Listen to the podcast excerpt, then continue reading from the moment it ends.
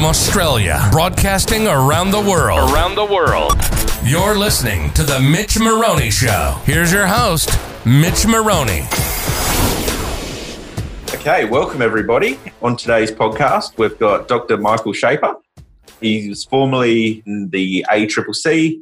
He's the chairman of the Black Economy Task Force and is heavily involved with the Chamber of Commerce. Michael is currently in isolation, making it a great time for, for the podcast. So, g'day, Michael. How are you? Thanks. Yeah, uh, greetings from isolation to the rest of Australia. so, I suppose the first one, the elephant on the room. So, the isolation, where have you been and what's happening? Well, I'm here because I've just spent the last couple of months in Singapore looking at the state of business associations and organisations in Southeast Asia and some important lessons there for Australia. But of course, to get back, one's got to spend a fortnight in isolation, keep the boundaries safe for the country. Mm-hmm. So uh, I haven't got a hardship posting here though, Mitch. I have got the Intercontinental in Sydney. I've got a quick glimpse of the harbour. But on the flip side, of course, it is two weeks literally in a room with no human contact. So it's a bit of a challenge. And I think probably Netflix and your iPhone are your best friends in moments like this. Yep, yep. It'd be rough. I mean, you think it'd be good for a couple of days, but I'd be going stir crazy. Cabin fever would be kicked in. Oh yeah, look, when I get to the Jack Nicholson moment out of The Shining, you know, I'm starting to write red rum all over the walls. we, we crossed a threshold. Yep. Not there, and uh, hopefully won't be. no, fair enough, fair enough. Now, I just wanted to start, I suppose, with your time at the ACCC and just touch on that, see how it went there.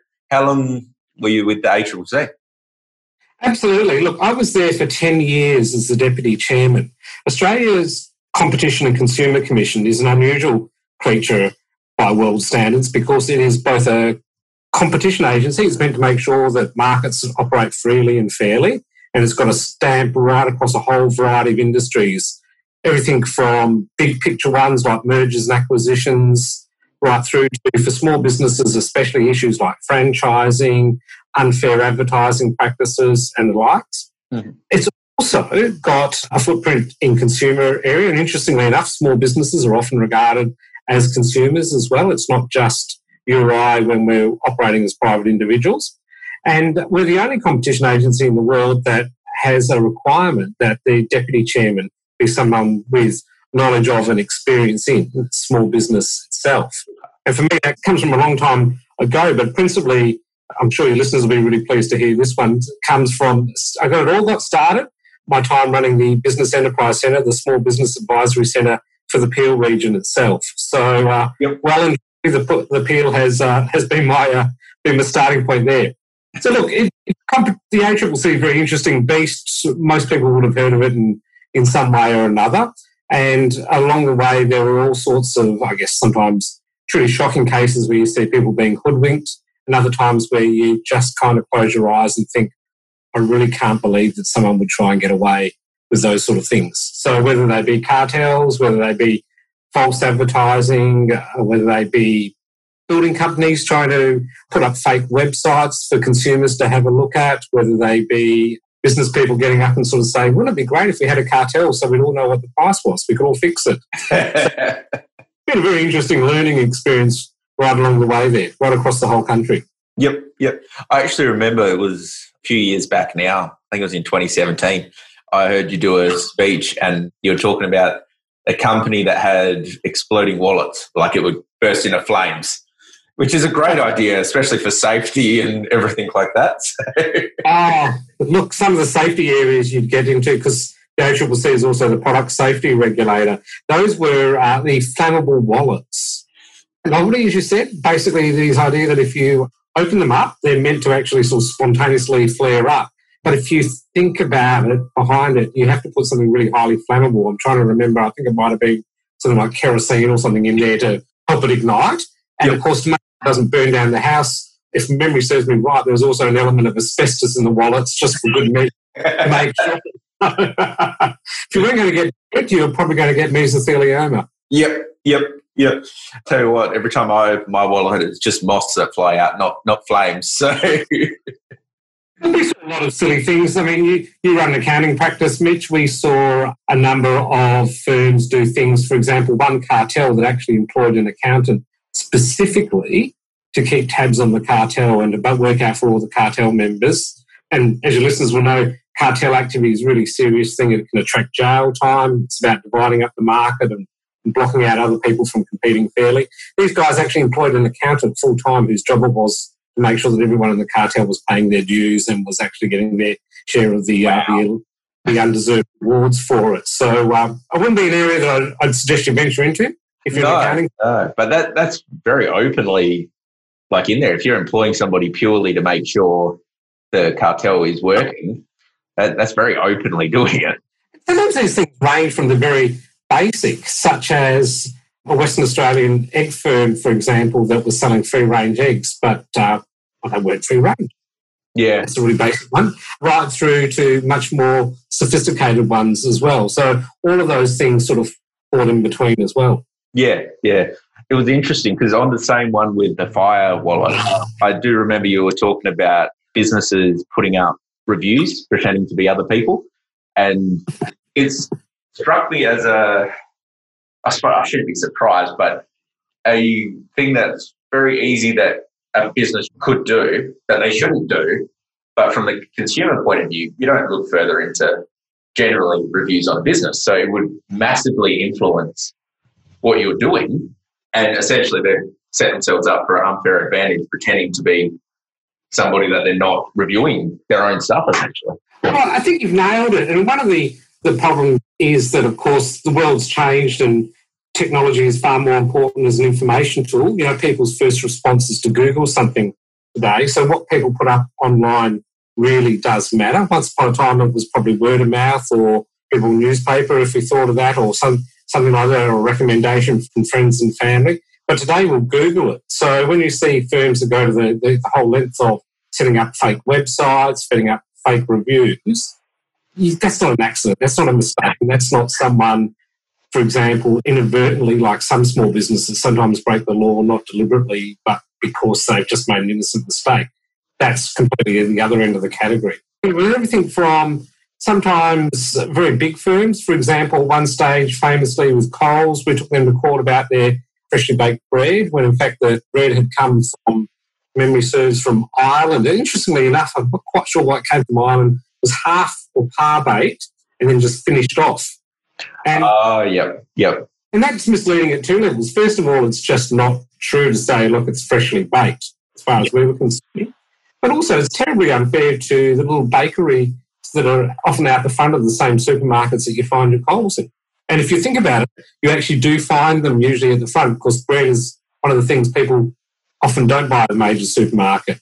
Then we had um, cases like uh, the Nurofen pain killing tablets, and they had different varieties for back pain, period pain, headaches, mm-hmm. all the same one, just charged with different prices. So, yeah, why would you charge, for example, why should female customers have to pay more for supposedly period pain Nurofen when it's exactly the same? It's a bioequivalent, it's the same yeah. thing. Same thing, it's purely a marketing cash grab. Like, there's yeah. no reason it would be different price. Yeah. Now, you need a bit of a local element of this too. For example, in Western Australia, the ACCC has an office here in Perth, and that's a fairly active one. It looks at a whole variety of issues. Sometimes you do need the local touch. For example, in the case of beer, we had uh, Byron Bay Pale Lager, for example, which you think it was probably brewed in, I don't know, probably Byron Bay. Yep, that um, would be my assumption. yeah, call me wrong. But it was brewed more than 500 kilometres away and it was by a major chain. So those are the sort of ones where people think I'm buying a small boutique brewery, and you're not. You also have investigators who kind of go, well, I've just found this beer and it's called Fremantle, it's Fremantle Lager, and it's being brewed in this place called Palmyra. Now that's misleading. And it's like, actually, it's literally across the road from the Fremantle City Council boundary. So, you know, maybe we won't worry too much about that yeah. one as well. So yeah. sometimes an element of common sense as well. The overarching thing is here is, you know, is the Great Australian Public and uh, honest, hard-working businesses being cheated out by what people say and do. Yeah, yeah, exactly. And I think that comes to the heart of, of what the issue is. Like with all of the ones we've just mentioned, it's the consumer, the general public being cheated or conned into purchasing or not purchasing based on a third party. You know, absolutely. Yeah, if it's just happens to be across the road, yeah, I suppose technically it's out of the area, but you know, it's not not a huge issue. But if I don't know, say it was Carlton or something in Melbourne, and they're shipping it over to Fremantle and saying it's brewed in Fremantle, then that that's a bit different. Another case in point, as deputy chairman meant that occasionally I was acting chairman, and I had the privilege of being acting chairman both when the carbon tax came in mm. and the carbon tax came out. Carbon tax created a lot of work for, for, everyone in government on its way in and then on its way back out again. Yep. When it, when it came back in, which was about 2012, we were sitting there thinking about, you know, how do we make sure the, the message very important there there's a bit of a parallel to the introduction of the GST, which, which, of course 20 years ago now, but making sure that when prices move because of a new tax system, that people are aware of why it's moving, so they're not misled, so they're not mm. effectively cheated out of why, why am I paying more now? It's not illegal to move your prices, but you've got to make sure you, you're honest about why you're moving them. So in that case, the West Australian actually broke this story where Brumby's had uh, a manager of a Brumby's store had actually sort of sent a note out to franchisees, sort of saying, "Look, we're going to move our prices, but the carbon tax is coming in, so why don't we just let them take the blame for it anyway?" Yeah, um, I do remember that. That was yeah. Be very careful what you put down in an email and send out to people. Just Australia picked that one up, and then it quickly got a run in the eastern states media as well. And but that was a really great case early up to sort of say this is this is the sort of misleading sort of stuff. Mm. So that one's a more of a I think an enthusiastic mistake. It's a long time in the past now. So you see all sorts of things in the commission. Looked after franchising, which is another area that, of course, Mitch, no doubt you and your practice have, have dealt with, and certainly amongst your client base, really popular. But franchising's got its own set of rules and issues as well. Yeah, yeah, and it's look, it can work, but it really depends on the franchise franchisee sort of dynamics. And even I actually had one, won't mention what franchise it was, but their entire business model from the franchisor that they were selling doesn't work. So it's not a profitable business model. We did a little bit of digging because the client was a franchisee that came on board and was struggling and stuff. We did a little bit of digging and the franchisor was technically he was employed as it, not owning it, but he had been investigated by the ACCC and fines had been laid against him and he'd found guilty and he was banned from being a company director and you know all this sort of stuff. He then you know, subsequently, and it's just a problem with the, the law of it, it was set up the company under his brother's name His brother was the director and everything, but he still did everything. Then his brother got pinged, and now I think it was under his wife's name, the new one. Whatever it was, it was it was a shit show, in lack of better terms. And I mean, one of the big problems was that it didn't work. Like from an actual business model that they were selling, it didn't work. But then there is other franchises, McDonald's, for example, whatever, that do work. And they've been around and established for a long enough time to prove that it does work. So, yeah, there is some franchises that are good. There's some that are bad. I suppose it's like all business. It's interesting because there can often be quite a power imbalance between the franchisor and the franchisee. And I think that's important where like you guys sort of come in and stuff. You're very right about that issue about power imbalance because once you sign up to a franchise agreement, it is like a marriage in a sense. You need both parties. The franchisor needs franchisees on the ground selling product, getting customers in, etc., to make it work. If it's a legitimate franchise operation, and the franchisee, of course, is in some respects almost entirely dependent on the business model that the franchisor has and how well that is managed at the big picture as well as what they do at the ground level as well. Now, you can't obviously tell people what businesses you can and can't go into. I mean, it's a pretty fundamental right in this country that we're free to choose, we're free to try our hand, free to fail, we're free to succeed. Every year in Australia, more than 300,000 new businesses start up, about 280,000 other businesses close, and that's being part of a, an entrepreneurial economy. And you've got to kind of welcome that. But one of the things you do need to do is make sure that right at the outset, right up front, people have access to the information that they need to make a decision, that they get honest and accurate information. And I wouldn't want to be in a position where you'd have government agencies making a decision about what is and or isn't a legitimate business idea. For example, if we're in 1955, talking of McDonald's, and someone has also said, I've got an idea for mass producing identical hamburgers right around the planet, mm. people would have gone, what a crazy idea, because people like a local burger shop, and but yeah. that'll never work, and no, you can't run that as a franchise because it clearly does work. Yeah. Encourage that innovation, but at the same time, there is a role to make sure, especially for those really mum and dad operations, the small businesses, and most franchisees are small businesses, that someone is at least trying to keep an eye to make sure that the information that's going out to them is honest and accurate, and where it's not, that people get picked up for it. Yeah, yeah, no, that makes sense, and I completely agree. Now, I suppose it's interesting the ACCC, but moving into the Black Economy Task Force, if you yes. can talk about that, I don't know what you can talk about with that, but. um, so the black economy refers to it's also got by a variety of other names as well, Mitch. They sometimes the shadow economy, the grey economy, the informal sector as well. In Australia, that can be something as simple as a trader coming around saying, "Look, I'll do this job for you, do cash," you know, we get off the price for you if we just do cash. And you can see that there's a there's some of that that goes on, yeah. But then again, the, the black economy can also refer to much, much more serious activities, and that includes everything from uh, a really interesting one is illicit tobacco. That is a huge sector. The amount of illegally obtained tobacco that is uh, shipped into this country is a real problem, actually. Really? And it's one that, yes, it's a really interesting one. One that Border Force spend a lot of time working on. That independent grocers, for example, the small scale standalone grocery stores are particularly affected by this as well because it basically undercuts the sales they make on legitimate mm. tobacco as well. That is a one that you think of. There are other forms of black economy can involve people being paid cash in hand rather than through the wages and salary system. Yep. And also perhaps it can be even far more nefarious sort of stuff like a bit of human trafficking and and the like as well. So it does range from some of them, let's face it, you'd probably put in the innocuous category. Really, if you're paying your tradie a couple of bucks less, that is not as serious as someone who is moving drugs. Illegally trafficked wildlife is another one in Australia as well. There's some quite horrifying consequences. Human trafficking, all of those sort of areas as well. They're the ones that obviously are the, the ones that have some real implications. So, as well as being the fact that in some cases it's also a great conduit for organised crime as well. Organised crime does exist in this country.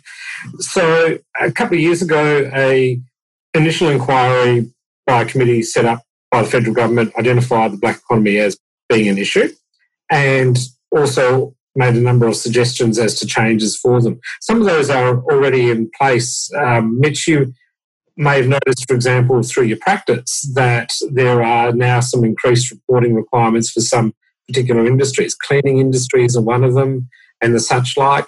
That's because the research seems to suggest that there are a couple of industries there where people are either being paid cash in hand or off the books in one form or another.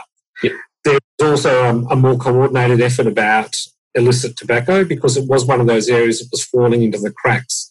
Is it the police? Is it Border Force? There are a couple of other agencies as well. Which one of these is responsible for it? There's also been talk about whether or not we should be encouraging more people to move to cashless payments because that makes it harder. It doesn't remove the black economy because black economy will continue to exist and cryptocurrencies, for example, a great example of how the technology affects the black economy, but it's a never ending race. So, for example, one hand, technology enables cashless transactions to be done a lot more easily, which is a lot of people say that's great. Well, some business operators say that's I don't like to handle cash. If it's cashless, I don't have to worry about money being stolen. I don't have to worry about my tax records. It all just hmm. in a good it'll flow seamlessly through. That's yep. that was yep call on that one, yeah. But at the same time, technology also allows things like cryptocurrencies to exist that can also be traded across borders without any real trace as well. Yeah. Yep. With on the cryptos, I suppose from your experience with the organised crime, that would be quite a big way for them to move money around and stuff at the moment. There are all sorts of different tools that people use, and it is a perpetual game of almost playing in the dark. As soon as regulators, government, police identify something, then of course, you think about it, black economy operators are sort of like economy entrepreneurs as well. They'll always try the next thing is we'll find somewhere else to do it. In many ways, a lot of these criminals are entrepreneurs just on the other side of the yeah. legal ledger. Yeah. yeah. So you always have to think, and you'll never completely eradicate it, but you do need to get down to the level that you can. So sometimes you've even got to put yourself in the shoes of someone else. If we make this change, what will people do in response to it in order to, for example, if we crack down on cash payments, will organised crime, how will uh, illicit traders therefore try and find a way around? You need to try and think like they do sometimes. Yeah. Catch a got to think like a poacher. Yeah, yeah, exactly, exactly. But that makes sense. I'm quite surprised about the tobacco though. I didn't realize that. I mean, I would have thought, you know, your standard illicit drugs that everybody knows, you know, meth, weed, heroin, etc. But yeah, tobacco, that's interesting. It's an interesting group of organisations that have come together for this. So the Black Economy Advisory Board, which as you mentioned, I chair for Federal Treasury, is a mix. There are about three or four government agencies at the table, Border Force, they do not only immigration, but they do literally customs as part of that. So they're right at the front line. It is the Australian Taxation Office, because that is obviously another key mechanism, is Federal Treasury. Then there are from the private sector bodies as diverse as Council of Small Business of Australia, COSBOA, PwC. There is a, the recruitment and consulting services area because a lot of labour hire practices in recent years have been subject of critical scrutiny as to whether or not people are being paid properly as well. Wage, so-called wages theft or wages cheating, not being paid full amount for it. And interestingly enough, of course, we'll probably all remember couple of cases about big franchise chains doing that as well. So yeah. there's our previous topic. The horticulture industry, because they get a lot of seasonal workers come mm. in. And sometimes those people do have tax file numbers, sometimes they don't. Yeah. So bit of a diverse mix there. Restaurant and Catering Association is another one because it can be a strong temptation in some of those sectors to sort of say, look, I just pay you cash out of the till and leave it. Yeah. But, or even think of that slight detour, we'll, we'll get back. But I have no idea whether they've been investigated at all and they're cleared. They could be cleared. That's my disclaimer on that one. But the car washes, you know, the ones at shopping centres and all of that, I do kind of do my maths in my head and go, okay, well, you know, you're cleaning my car for sixty dollars. There's three of you on there for an hour. How are you making money? You know, on rent and everything else as well. So that'll be interesting to see what happens with that. And, you know, it could be legit, but I Look, I think it speaks to a bigger issue that we is really important about the black economy, and that is that uh, what are the values we as a society add to being involved in paying tax? There's a fair bit, for example. So, some cultures, I think the Italians famously have a saying that says only fools pay tax, which kind of summarizes. That's a pretty clear sense of perhaps how people treat the system over there. Whereas, oh, what's the joke? The Italians spend their time trying to work out how to avoid tax and the Germans spend their time working out how to pay it. so it just goes to show you, you know, very different perspectives. So there, there's a cultural element there about encouraging people to do the right thing because ultimately those are the things that pay for schools and hospitals, healthcare, which is obviously a really important one at the moment, wildlife conservation, education, almost everything that we as a civilized country want to want to see our, ourselves and our children have access to. But at the same time, we also know that if governments come down too heavy and have too many rules, then it makes perfect sense for people to try and move into the black economy. If you have tax rates that are so high, then people go, it's just not worth my while. I might as well be in the black economy. And if I get caught, eh, I'll still be in my advantage. We don't want to be at that point, and we don't want to make rules so hard. And we also don't want to create such a, an atmosphere where people feel that the government is there to give you a hard time and and the government will always treat you from the beginning as a criminal unless you can prove you're not otherwise. The tax commissioner himself has said on a number of occasions, most people, the vast number, 95% more, do the right thing. And we've got to be really careful about not using the good old sledgehammer to crack a tiny peanut when in fact a small number of people may be breaking the law. Sure, we've got to go after them, but we don't need to make the other 95% pay the price for that Yeah, as well. yeah. And sometimes, not that it makes it right, like ignorance of the law is no excuse, but some claims and stuff could just purely be ignorance and they thought they could and they didn't. And it could just be a small one. So it really varies. Like from a tax point of view, you know, claiming laundry for the 150, whereas they might have only been entitled to half of that, for example, versus somebody ripping off the government a million dollars via tax. So it is important to remember that it isn't everybody, like you said. And you also got to use it proportionately. I mean, in reality, of course, there are always those small little claims. And again, that question how much time and effort would you spend to track that down, as opposed to A, what you'll get back, and B, just how you know you're missing the big picture there. But sometimes also your, your other point there, Mitch, about inadvertent mistakes, and that happens and it happens all the time. And part of being a good regulator, part of the skill of being competent in policing laws is also to exercise a bit of judgment Hmm. as well. You know, sometimes you can turn up to, and I'm sure you must get this as well yourself, because accountants are the, inevitably the first point of call for almost all business operators in terms of all these thorny issues. Surprised, very few people go. By the way, very few people go to government agencies for information. They, but 96% of them go to their accountant for their advice. Yeah. Even Yep. very, you know, professional competence in. But where will I go about my HR? Where will I go about this? Where will I go there? about everything, no matter if it's something we specialize in or not. They pick up that phone.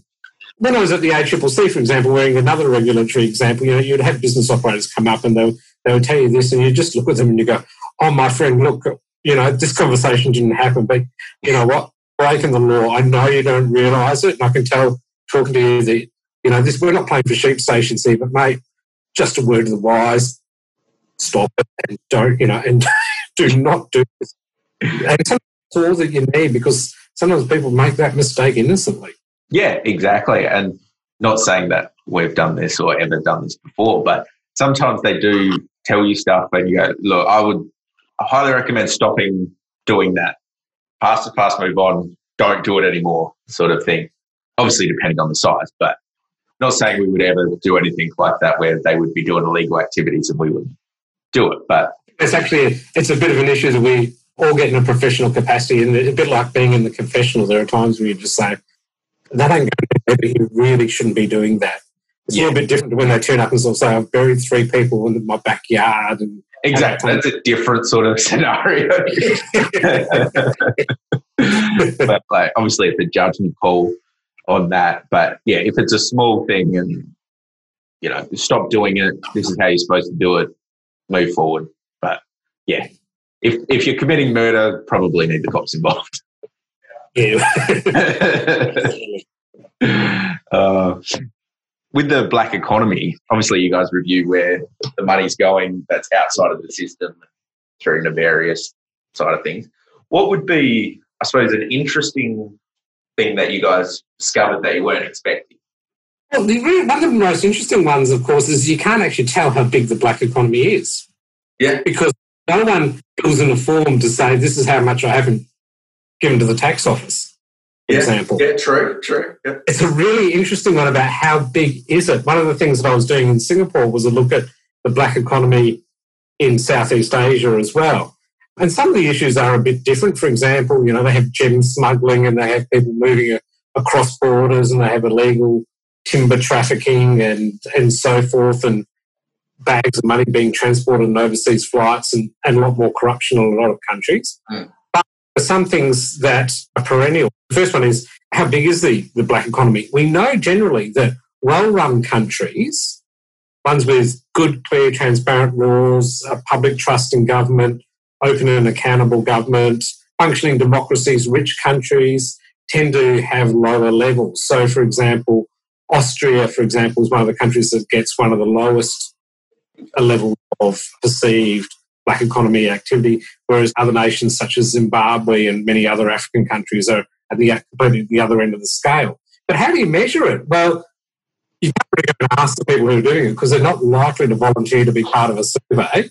Uh, so there are all sorts of highly sophisticated ways, you know, everything from, for example, calculating how much tax you think should be collected versus how much actually is, and then going, well, the difference must be the size of the black economy. But there's a whole bunch of assumptions there. But there's some really interesting ones that aren't. For example, one is, you know, how much illicit, you may have heard this versions of this floating around before, floating is the word here, illicit drug use is being shown up in wastewater that comes out.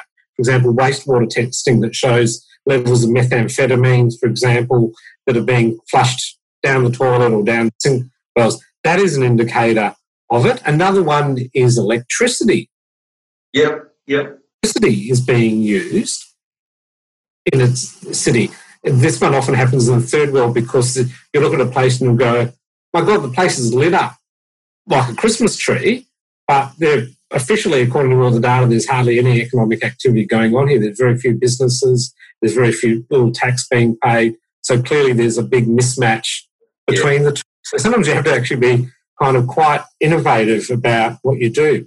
Australians are one of those countries, Australians are generally fairly adept adopters of new technology, and the same applies when we come to cashless transactions, that we are a country that has moved quite quickly mm. to being a point of cash is no longer the single preferred option. Online transactions and cashless transactions tend to be far more and they're actually more prevalent now than cash transactions yeah. well. And it's not because they've been forced to do so, and you shouldn't force people to do that.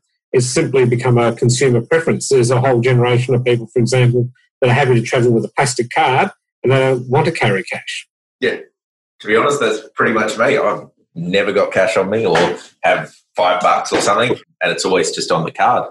Yeah. And even from yeah, our accountancy firm, I reckon ballpark 95% of our client, like revenue comes electronically. EFT, EFTPOS, whatever. We get very little cash, which is handy for me because it means I don't have to go to the bank. It's just really interesting because, like you said, it wasn't a massive time ago that people were very cash dominant. It's going more and more away from it. Culture makes a real big difference here, though. I've just come back as we mentioned, from a couple of months living in Singapore. And Singapore is a pretty high tech, wide mm. country. It's a country the size of roughly suburban Melbourne, population physically. And yet, cash is still tremendously important there. It's a really interesting one. On the one hand, they've got a very high tech in so many areas, but you can't move for finding ATMs, you can't move for people dealing with cash. And the number of cashless transactions, mm. very limited supermarket where I used to go and shop, the queue for card payments only on the you know the devices you use, the machines just to pay your own way rather than go across the teller, the hmm. the, the automated tellers.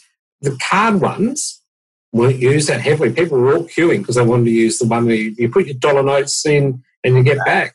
So why, why do you think that is? Just a cultural thing, or just I'm not quite sure. that is the short answer. It's a cultural thing. What yeah. lies behind it is a little bit different. So, Americans, for example, still famously very big on cash and checkbooks, for example. Oh, is, yeah. It feels like talking about something that's extinct, a checkbook. Whereas the Swedes and Scandinavians are right up there as some of the world leaders in terms of non cash payments these days. They very rarely use cash at all. In fact, it's sometimes said that Sweden is as close to a cashless economy as you can find in the world. Okay. That's interesting. On that, with the, again, the change to the amount of cash that you can purchase something with, fairly certain it went through. I can't remember. I'd have to double check, but that 10 grand limit? The 10 grand limit when I left for Singapore was still being debated. And as far as I'm aware, I don't I think it's still sitting there at the moment. Okay. So I don't know yeah, I know they were talking about it. I couldn't remember whether they actually yeah. came in or not. Did arouse a fair bit of you know to and fro. On the one hand, people saying it's a great way to remove illegal transactions, and on the other hand, some people pointing out a whole variety of ones, everything from freedom of choice. I should be free to pay if I Yeah. cash if I want to. The actual number of ten thousand dollar transactions that are paid in cash is obviously very small as well. So Thinking about that one, I honestly don't know exactly where I fall on it. Like, I can definitely see the benefit in black economy, for example, not having heaps of cash, and it, it would definitely help there. But at the same time, it is legal tender, and you know, if I can prove that I earned it from legal means, why can't I buy something with it? You know what I mean? So it was interesting, and when I was talking to people previously about it, it was a real I suppose a divide, and I don't want to sound like I'm really sitting on the fence, but to be honest, I am, where people are like, nah, oh, get rid of it because black economy, or nah, we don't want it in because freedom of choice and stuff. Yeah, it's it's an interesting move. Like you said, there's not that many transactions over 10 grand that would really happen. And to be honest, most of the transactions I would think of, I mean, I'm sure there's plenty that are, but would be for assets that have to be registered with the government anyway. So buying a vehicle, you know, have to register with the Department of Transport. Buying a house has to go with like Landgate or whatever. So I don't actually know exactly how I sit on that one. so I know that was quite it's a challenging one, isn't it? Yeah. Yeah. And yet, here's an interesting factoid for your audience. It's legitimate for a business to say, I won't accept cash. That's well been the law. So even though cash is legal currency, is legal tender, of course, the Reserve Bank has been very clear. And I remember being asked this question a number of times in a number of accounting based forums. Surely, if someone wants to pay with cash, you're duty bound to accept it. The answer is actually no, it's legal tender, but it doesn't mean that a business is obliged to Yeah. accept. Business can sort of say, we'll only, because the question originally came up in a competition, in a consumer angle, what happens if a business tells me that they'll only accept payment by, you know, either card or if it's a large one, EFT? Mm. fund? The answer is that business is within their rights to do it. Yeah. And like with the current climate, with the COVID side of things, we have seen a lot more of that, you know, businesses saying we won't accept cash, which is interesting because I, I know I've seen it and stuff, but it is up to the business. Like you said, that it's not like they're obligated to take the cash. So, yeah, that's actually really interesting. That's, that's good to know. It's fair to say COVID is changing, upending a whole bunch of models. It is. It is. It's changing all sorts of stuff.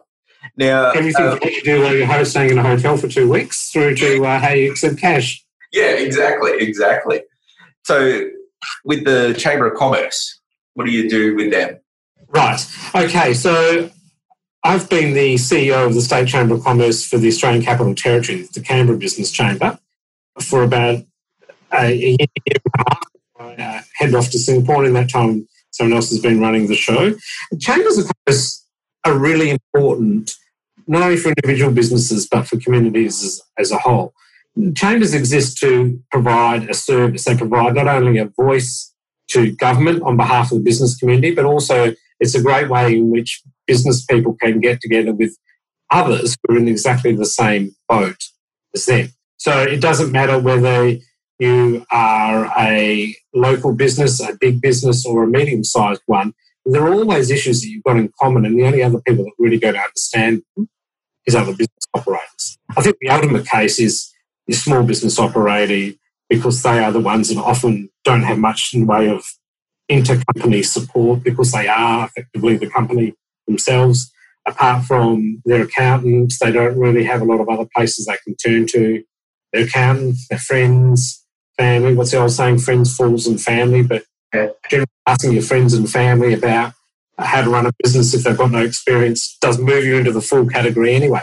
So chambers a pretty important function in WA, of course. The peak one is CCI, WA, Chamber of Commerce and Industry, but there are local ones. There's several throughout the Peel region, of course. Fremantle Chamber of Commerce, Rockingham, and so forth. So running that chamber has been really important because it's a conduit, obviously, to local government. Sometimes the bread and butter issues, zoning and planning, and even simple things like can I put tables and chairs out here, for example, if I'm running a restaurant, are you changing the bylaws on that, right through to bigger picture issue ones at the moment, of course, state governments are tremendously important in movement of goods and services and people between zones as we react to COVID. Mm-hmm. And of course, the national one as well in terms of the, the framework, most of those tax, competition, employment rules, most of those sit with the federal government. So there's a bit of unity and strength is there is really needed as well. So chambers play a really important role that sometimes many people in the business sector kind of think, well, I don't really need it. And the problem is you, you probably will need it at some stage. And if you're not a member, it's going to be a little bit too late. A classic one that most business operators will come into, and one which your accountant cannot really help you with, of course, is employment related matters. For example, you have an unfair dismissal matter, if you have an issue where you either need to terminate someone or you need to caution them or you need to actually think about am I employing a person on the right conditions? Am I paying them the right amount of money? That's where something like a membership of a chamber can be tremendously powerful as well, because that small subscription fee will often give you all the coverage of that as well. So that's a real immediate one. I mean, I would sort of say to business people that there is that bigger picture about, you know, chipping in to be part of the bigger business community, about building your networks, especially in regional towns. I mean, you know, for example, Mandurah really a country town, but not part of the city. It's got its own distinct mm. entity. But you're part of that region, building networks, often getting referrals of work from each other. That's how that comes about. So they play a, they play a really important role there. The Canberra Chamber is a little bit different to most of the others because it's the only state or territory where there is literally only one chamber. If you're in WA, you can join Rockingham, you can join Fremantle, and then you could also, if you wanted to, join CCI WA. But in ACT, there is only one chamber for the entire state because the ACT is only really Canberra. There is, no, interestingly enough, there is literally nothing else there. There are no other towns in that whole state or territory. So we're a slightly bit, a little bit different there. But most of these chambers have been around for close to a century. We go to the Fremantle Chamber of Commerce, for example. They've been around since about the 1860s. Mm-hmm. So it's a very long period of time as well, which goes to show they've got something to, to contribute there. Mm. Now, that also is trade issues. And one of the things that I was looking up, and I think we wanted to touch on, Mitch, was the issue about doing business, for example, between Australia and doing it in Asia as well. Yeah. Just a final comment about chambers in general. So there, I think there is a value in being part of it as self-interest as well as the bigger business community interest. But there's also some practical ones, not just that HR issue, but classic one would be if you want to trade, how do I go about doing it? For example, I want to break into a market, how do I do it? Hmm. Yeah, no, I, I 100% agree. Like we're members of the Mandurah Chamber of Commerce or Peel Chamber of Commerce, I think technically it's called. Yes. We're members there. We go to the events. Like you said, there's both the self-interest side of obviously networking, getting to know people, getting more business, etc., but also the giving back we are all in this together. Mandurah is kind of a weird hybrid of it runs like a small country town, but is 80 odd thousand people. So it's very who you know, who knows who, friends, word of mouth is a massive thing here. But yeah, it's like 80,000 people. So it's, it's a weird hybrid. I think it's great, the chamber. Like even when like the COVID stuff came out and the different incentives, we spoke to the chamber uh, themselves. We get on quite well with the general manager that's there at the moment and wrote up some, I suppose, just real easy. This is roughly how JobKeeper works. Go talk to your accountant. And they then published it to all their members. So their members get the semi, well, it's not advice, but the information so that they can go, you know what, I, I think we might be eligible or not or whatever so they can go talk to their accountants. So gives us the giving back and helping. And then also, obviously, we put our logo and stuff on for if they're interested and they want to come to us. So I think that's really good, like giving back. And obviously, we get clients as well. But, and going to these events, and like you said, lots of small businesses, you get very isolated, especially when you start. If you're pretty much the business, like when I first started my accounting firm and it was me, I had nobody. Like I was literally the only employee, only person in the business. It does get very isolating, and you can't so much like you know bounce ideas off or, or, is this normal? Is this not like you know that sort of stuff? And I, I think it's really good to have a network of it, even if they're not in the same industry. Because, like, you know, say an accounting firm might be having trouble with clients paying, a plumber might have the exact same problem happening. And the solution could be something that both can utilize. And maybe they need to change the terms or whatever. So there's going to be people in there that have got the same problems you do. And it's, it's good to work together because, like I've, I've said on prior stuff, we don't know everything. So if we can, as a collective, work it out, that's going to be a massive benefit. And not only to me, because if, say, the debtor thing, like we said, if we can figure it out, yeah, that's going to reduce my debtors. But that's always also going to reduce the, the plumber's debtors because I worked it out with him and everybody else in sort of the industry that like we were um, in the network, I suppose. So yeah, it helps me, but it helps everybody else. So I think that's a really important thing with the chamber side as well. And it can be all the nuts and bolts. You know, classic one. Again, I'm back to the accounting context. Is if you're in business, like what's a good accounting software package? You can read all the advertising from dozens. Well, you know, there are, I mean, there are two or three big players, but there's lots of other packages. Well, I don't know which one. Sometimes you talk to people, you know, and chamber events are those perfect forums because how else are you going to meet people? Yeah, yeah, and they all are going to have software. If they've got a business, yeah. pretty much they're going to have a software. So exactly, yeah. yeah. yeah. Well, this one works for me, or that didn't work for me, or it's good, but we'll be careful about this, and that sort of nuts and bolts. And the other one about breaking into communities too. I mean, Canberra, for example, is bigger than Mandurah. It's about four hundred thousand people, mm-hmm. but it's. I think most parts of the world really are big country towns. Yeah, Sydney will even say that, that you know, often the North Shore and, and the South Shore, the, the Shire, the North Shore, the Western Sydney, they're all their own little communities.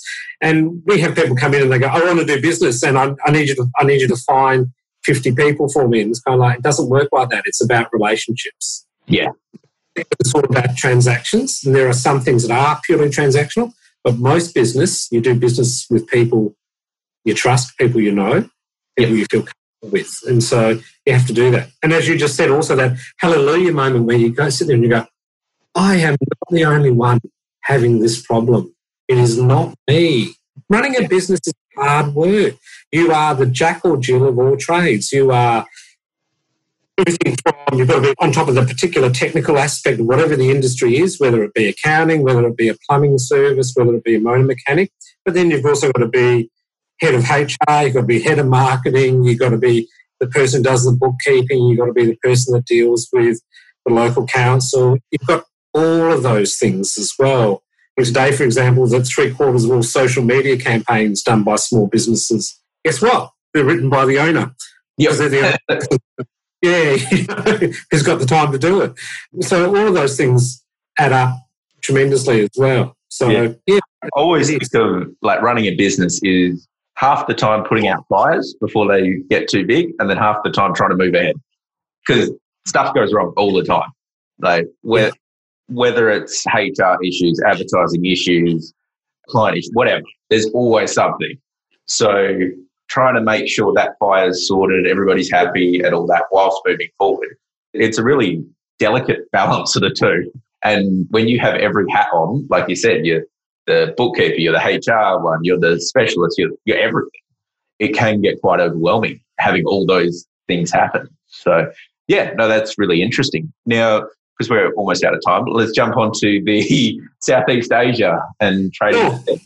It is a great market. It is right to the front of our doorstep. Western Australia is especially close in terms of time zones. It's four, five hours at most. Some of them are very rich countries. Singapore has an average income the same as or slightly higher than Australia's. Some of them are huge markets. Indonesia is almost 300 million people. Say that slowly 300 million. It's almost as big as Western Europe. It is accelerating quickly up the income scale. It will be our biggest trading partner one day. Forget China, forget India, it will be countries like that. But there are things you need to be aware of. Southeast Asia is still separate cultural communities, and there are multiple different ones doing them. There are nuances. You need to spend time. You need to build. As we've just talked about relationships, again, you need to build relationships very much about it. Different countries have very different needs. For example, as I just mentioned before, Singapore is very high tech. very advanced, wealthy, first world country. Nations like Malaysia, slightly, ever so slightly bigger than Australia, but um, middle income countries. And then countries with less income like Indonesia, but moving quickly up the scale. But Indonesia, for example, 16,000 islands, as much as anyone can count them. And wow. like distinct ethnic groups. They don't all just speak Bahasa, they speak, some says, like going to Europe. You know, they all speak their own language. Either most, most of them might speak a smattering of English, but they speak their own language. You've got to think about that as well. I think it is an area in which our future does lie, and even whether it be professional services, accounting, whether it be nuts and bolts things. I've been drinking Australian milk, buying Australian fruit and vegetables. That's all part of what's up there and something we, we really got to secure for ourselves as well. But you do need to think about some of the nuances. I'm not sure how we're going for time in terms of being able to oh, that. Right. We, we can keep going. I just wanted to make sure we got onto it. So. Yeah. yeah. And there are a couple of things you need to think about. One of the biggest mistakes is to assume that it's a homogenous area. I use the example of Europe because most of us can recognise that how people in Poland live and work and speak and what they eat and what they do is going to be a bit different to what people in Spain do. Yes. Yeah. Language. You put it that way and you kind of put it in context. So, for example, places like Thailand, Thailand's got a reasonable actual manufacturing industry. Mm. Indonesia doesn't. Malaysia's got a good manufacturing industry. Philippines doesn't, but the Philippines has got almost everyone speaks English as a result of you know, 50 years as an American colony. Almost everyone's got a college education at least there. So there, there's some huge differences. Then you've got countries like Vietnam. Vietnam's tremendously entrepreneurial country, very keen to do business with Australia. The war is a long forgotten thing there, and it's not something that ever gets in the way there. But like Australia, they also geopolitically have the same sort of concerns we do about some of the other countries in the region and actually a fair degree of uh, common interests and security in matters like that as well. There are different levels and things you don't realise. Uh, someone pointed out to me that you know, it's always better to use a Gmail account rather than an official account in many parts of Asia because in some of those countries with high levels of corruption, you tend to find that if you say you anything to to do with government or anything that looks too official, people will run 100 miles from. Whereas, for, yeah. isn't that interesting? Like compared to say Australia, where if I got an email, say from yourself, looking really official, and that I'd be like, oh yeah, cool, this is trustworthy. And then if I just say got one out of the blue from a Gmail saying there who you, yeah, you, I would be like, is it like you know that's yeah. interesting. Yeah. it's, it's a real difference. There are a bit of rivalries too. I mean, you know, it's not just language differences, but uh, Singapore is predominantly Chinese and Malaysia, its next door neighbour. Those two have a very interesting relationship. It's much more fractious than Australia and New Zealand. Australia and New Zealand are not, they're just two countries that have, could have been one and ended up being two. But, you know, Singapore is the country that left Malaysia, and when it was formed, then Malaysia is mainly ethnic Malays, someone sort of said to uh, Singapore, of course, is mainly ethnic Chinese. Someone said to me that, you know, sometimes Singapore can look to other parts of Asia, look at Singapore as being, um, you know, the bright young kid in the room who does everything well, but they keep, but we don't need to keep getting told that, you know, we, uh, mm. so there's rivalry there sometimes between them as well. So there are some of those tensions as well. I would encourage people to think about picking one or two countries in there. Malaysia is a country, for example, with a reasonably high level of English spoken in it, but it's not as expensive as doing business as Singapore. Singapore is great if you've got advanced skills, services, technology, really good market, but it's not cheap. Just like moving to Australia isn't cheap, moving to do business yeah. in Singapore isn't cheap. On the conversely, if you want to go to Laos or Cambodia or Myanmar, much higher degrees of corruption, you have to be really careful about who you place your trust in, and the legal systems works in a fundamentally different way to how it does here. Yep, yep. And even like you said with the Philippines, it's really interesting talking to other professional firms and other professionals that have foreign offices. Most are in the Philippines because of their their English level. They're very well educated, and they've also got, from a cultural point of view, the work ethic that's there as well. So most in my experience talking to others, have them over in the Philippines. Yeah, I remember also, for example, one of the former Australian High Commissioners to Singapore sort of saying that you'll also find very different familiarity with Australia. So, for example, Malaysia and Singapore are both former British colonies, mm. just like so common law system, a parliamentary system. Malaysia is actually technically also a federation, like Australia is, although dynamics are a little bit different. But it's basically got states. It's got 16 states and territories in a federal parliament. The Singapore's also got quite a lot of links, not only even just in WA, a lot of Singaporeans, for example, over the years been to universities in, in Perth. And up until recently, the biggest Malaysian population in Australia was in Perth. It's now apparently Melbourne. But the current Singaporean High Commissioner to Australia did his degree at Murdoch Uni. Mm-hmm. Mm-hmm. And of course, Australia, Singapore, New Zealand, the United States, Great Britain have defence and intelligence sharing capacities as well and arrangements that we don't have with other countries as yep. well. There are some options there. You've got to be prepared to invest a bit of time. Fortunately, if you're coming from WA, that's not as big an ask because it's a four hour trip. It's almost as much time as it takes to get to Sydney. Yeah, yeah. Well, even literally from Perth to Bali, for example, in Indonesia, mm. is closer than Perth to Sydney. It's a three yeah. three and a half hour flight. So it's crazy how, how it all works. So, but um, yeah, I do think Indonesia, like you said, they've got a massive population. They're growing, their infrastructure and everything is getting there, and they're going to be a huge trading partner in the future. So that that'll be really interesting, and especially as other countries, which you know, especially manufacturing, are starting to get a little bit more expensive because they have gone up into that sort of middle class level and companies are looking for cheaper alternatives. So they're looking at different countries. You know, I know uh, a few companies looking at manufacturing in Vietnam because it is cheaper than, say, certain parts of China.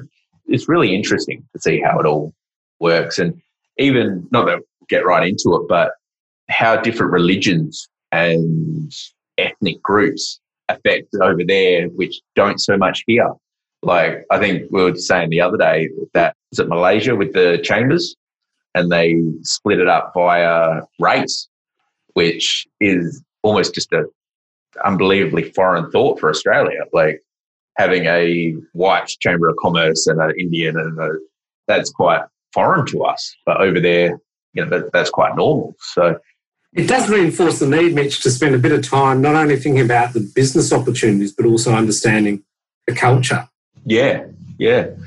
And just because you want to do business with people doesn't mean that they will do it come hell or high water if you're treading across all the cultural toes. You don't need to spend all your time wrapped up in it, but a few things will go a long way. Just as we were talking before about, you know, the Scandinavians love using cashless transactions, whereas the Americans seem to be deeply wedded to their to their greenbacks.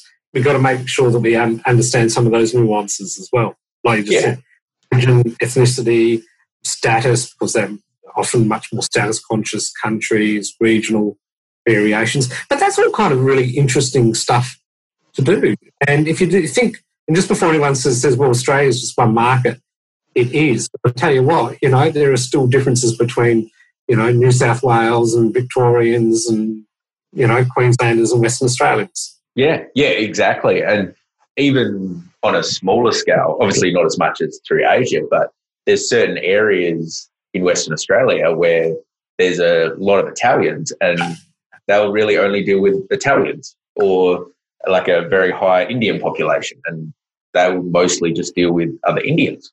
Now, like that's not to say if you had something they wanted and they wouldn't do it, like work with you, they probably would, but they will, you know, tend to stay sort of amongst themselves a bit in certain areas. I mean, that's obviously very generalized, but yeah. And then even like you said, with over east compared to here, one thing which is like not a big difference, but you know, the Sydney people talk a lot faster than us Western Australians, for example. so I get told I have to talk faster when I talk to them sometimes. It's interesting, and we are so far apart. Like, yeah, four four and a half hour flight from Perth to Sydney even though we are one country, it is a long way. So they've got different slang sometimes, different. I don't want to say different sort of English, but you know, there's different things over there that will make sense to you know you guys over in Canberra or Sydney or whatever. That here we're like, what? But you know, it just and vice versa. So yeah, yeah it's, it's really interesting. As a West Australian over east, of course, you know, I always get bemused, I guess we probably have to wrap it up in a sec. But um, that I talk to people about, and I use the phrase "eastern staters." Yeah. You know, kind of like people kind of quite what, is this concept of an eastern stater you know but you know if you come from wa it's like the eastern states yeah exactly that's just their norm that's they're over yeah. yeah. yeah. if you're from tasmania it's just called the north island the rest yeah. Oh, I'm not going to touch the Tasmanian jokes on that one. okay, I'll just finish off with a couple of questions. A couple of real quick fire questions for you. So, if you had one piece of advice that you could give your younger self, what would it be? Be clear on what you want to do and go for it straight away. Beautiful, beautiful. What do you think is the most important quality in business? I think it's a degree of humility. You don't know it all, you can learn from others, and humility also implies a degree of respect for others. And giving people respect means that there might be one or two people that might walk over you, but the vast bulk of business people good people and they'll reciprocate that. Yep. Yep. No, I agree. Okay. So if you had one superpower, what would it be? Sometimes I think I'd be like to read people's minds. I'm not really sure about that. Sometimes I might know if I want the That'd be the one I'll go for at the moment. Yep. Nice, nice. What's your favourite footy team? Oh, that's easy. The Dockers. Yeah, that's it's, good. That, that's the right answer. Yeah. it's a conventional charity act, but those of us who uh, who live in hope even after 25 years of you know them, them playing around, I carry my Dockers mug religiously around from office to office. You know, one day, one day, one day we'll get the cup. Okay, last one. What's your favourite book of all time? It's probably The Lord of the Rings. Oh, yeah. Yeah. Nice. I read that when I was about 13 or 14, uh, well before the movie had come out, and the use of language, the construction of an alternate universe, but also some of the, the great moral themes of justice, of small people trying to right wrongs, all those things really resonate with me. Yeah, yeah. Oh, it's an awesome book. And I mean, it just shows how strong message it is that it was written decades and decades ago before either of us were probably around and it's still you know resonates today and it, it's great. It's great book so now actually one last real quick question is for the viewers because i forgot to ask at the start. What's your doctorate in? Ah it's from curtin uni it's in small business management. Ah beautiful beautiful. Uh, yeah, yeah about, um, yep. Yep, I was going to say I, I introduced you as Dr. Michael Schaper and then forgot to clarify what your doctorate's in. I did after running the BEC in the Small Business Centre in Peel region. I eventually ended up at Curtin running the small business program for a couple of years there, and that's when I did it. And at the time, I was told, "Oh, small business, what is this stuff? No, nah, don't do that. No, no, I want to do this because I'm passionate about it. I believe in it very much." and I don't regret that ever since. Yep, beautiful, and we're all very thankful for it. cool. Thanks, well, thank you very much. It's been a great podcast, and I hope to talk again soon. Thank you for all the listeners, and um, stay tuned for future podcasts. You've been listening to the Mitch Maroney Show. Mitch Maroney Show. Stay tuned for more.